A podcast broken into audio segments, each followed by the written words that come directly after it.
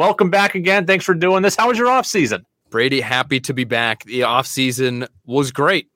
Really was able to unplug and relax, and then started covering this Patriots team and their offense. And I, I, think things got a little, not necessarily for me, I think things have gotten a little more stressful for Patriots fans, though, based on uh, what some of the reporting has been, mine and others, and uh, people's reactions to that. I just am sensing stress. I'm, I'm, I'm sensing a little bit of nervous energy in New England right now we will talk about the offense. We will talk about the game against the Dolphins here in a second. But the Pats are being kind of universally mocked for this decision to go down to Miami on Tuesday. Like I saw Christian Fauria rip them. I saw multiple other, you know, former players rip them. I got to be honest.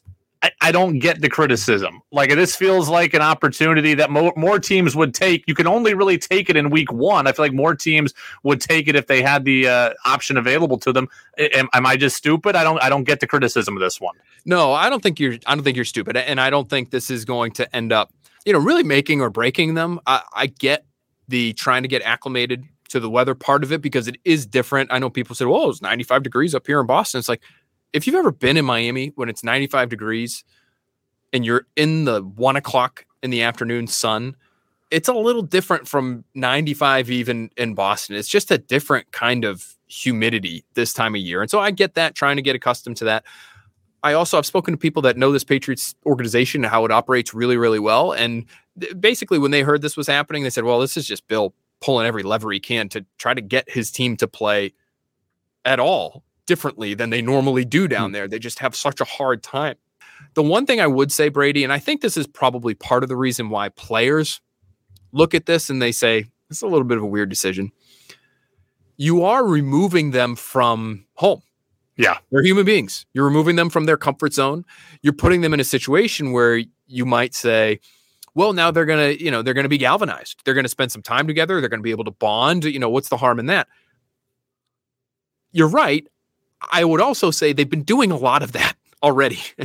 they had camp. Camp is you're at the hotel, you know, you're you're with each other all the time. You're away from your families for a lot of the time. You're getting sick of each other probably to a degree. Then as soon as camp ended, they went out to Vegas and they spent a week together out in Vegas.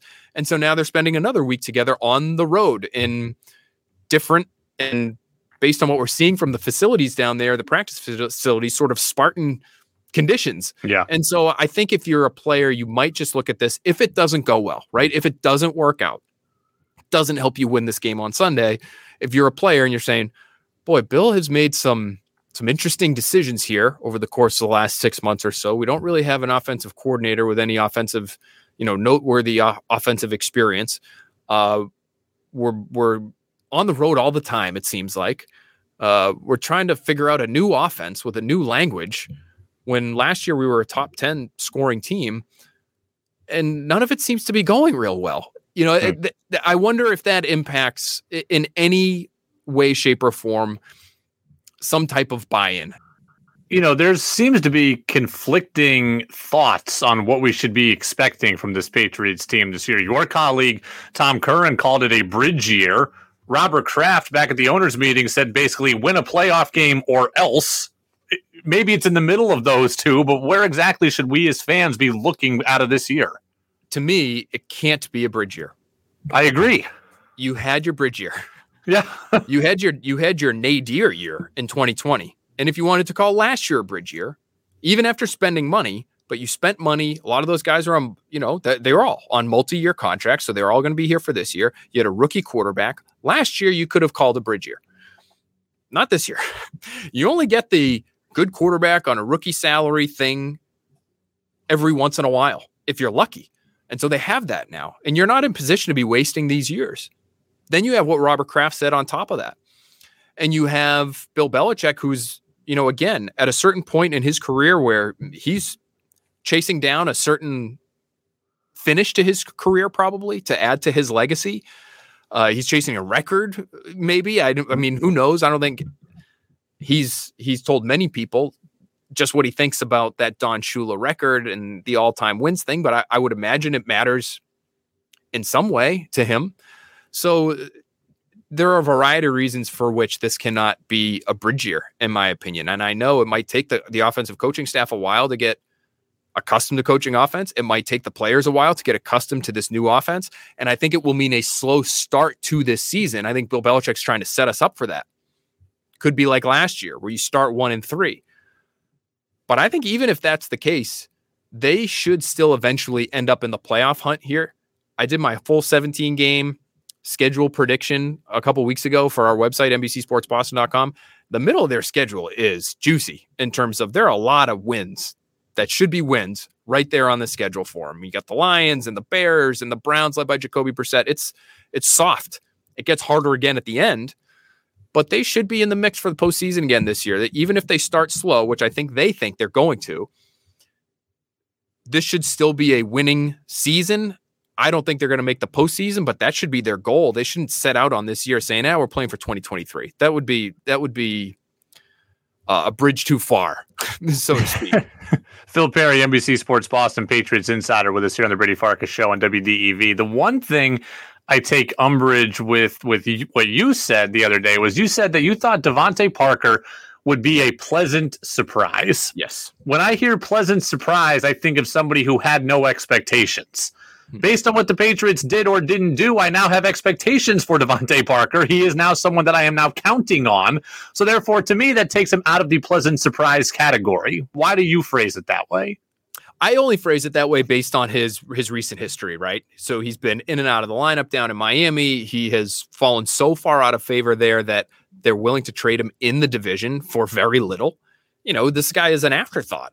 Uh, you know, he sh- or that's at least how his career has gone over the last couple of seasons. You go back to 2019, he's one of the best deep receivers in football. When you're talking about passes thrown 20 yards or more down the field, top five in terms of yards, top five in terms of quarterback rating produced.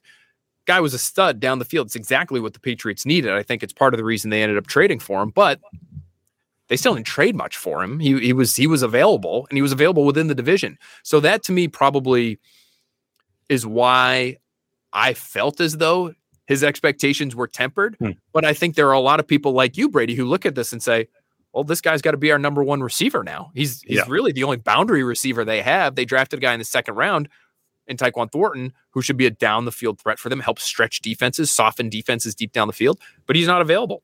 So I think he's a he's a hugely important piece to this offense already. I think you're right to um, have some expectations for him based on the camp he had his last couple seasons in Miami aside. And I think I wrote about this for our website today. I think the matchup between DeVante Parker and Xavier Howard is the matchup that wins or loses or just decides the outcome of hmm. this game. If DeVante Parker can beat Xavier Howard on a couple of 50 50 balls deep down the field, and that thereby softens the Dolphins' defense, maybe it encourages them to blitz less than I think they would like to this week, then I think the Patriots have a real chance. If he can't win those matchups, and my understanding is down in Miami, when those guys used to go one on one, Howard used to dominate those matchups. So if that happens, to me, the Patriots can't win this game. Which newcomer, aside from Parker, newcomer or rookie, are you most excited to watch on Sunday? Boy, I think the one, aside from Parker, again, I, I just think that matchup is so huge. I think that's going to be the matchup that we see, and I think it'll determine a lot. The most impactful rookie has to be Cole Strange. Yeah and we have to, Brady, it's it's not going to be an exciting guy to watch. I'm not sure I'm really answering your question because he's a guard. But if you're a Patriots fan, you're really hoping you don't hear his name all that often on mm-hmm. Sunday. The issue is the Dolphins love to blitz. And the issue is Josh Boyer understands, I think, that if he attacks the left side of that Patriots line, his rushers are going to be able to find some success. Now you might say, well, they got Trent Brown on the left side. What what do you mean? He might be their most talented and best offensive lineman.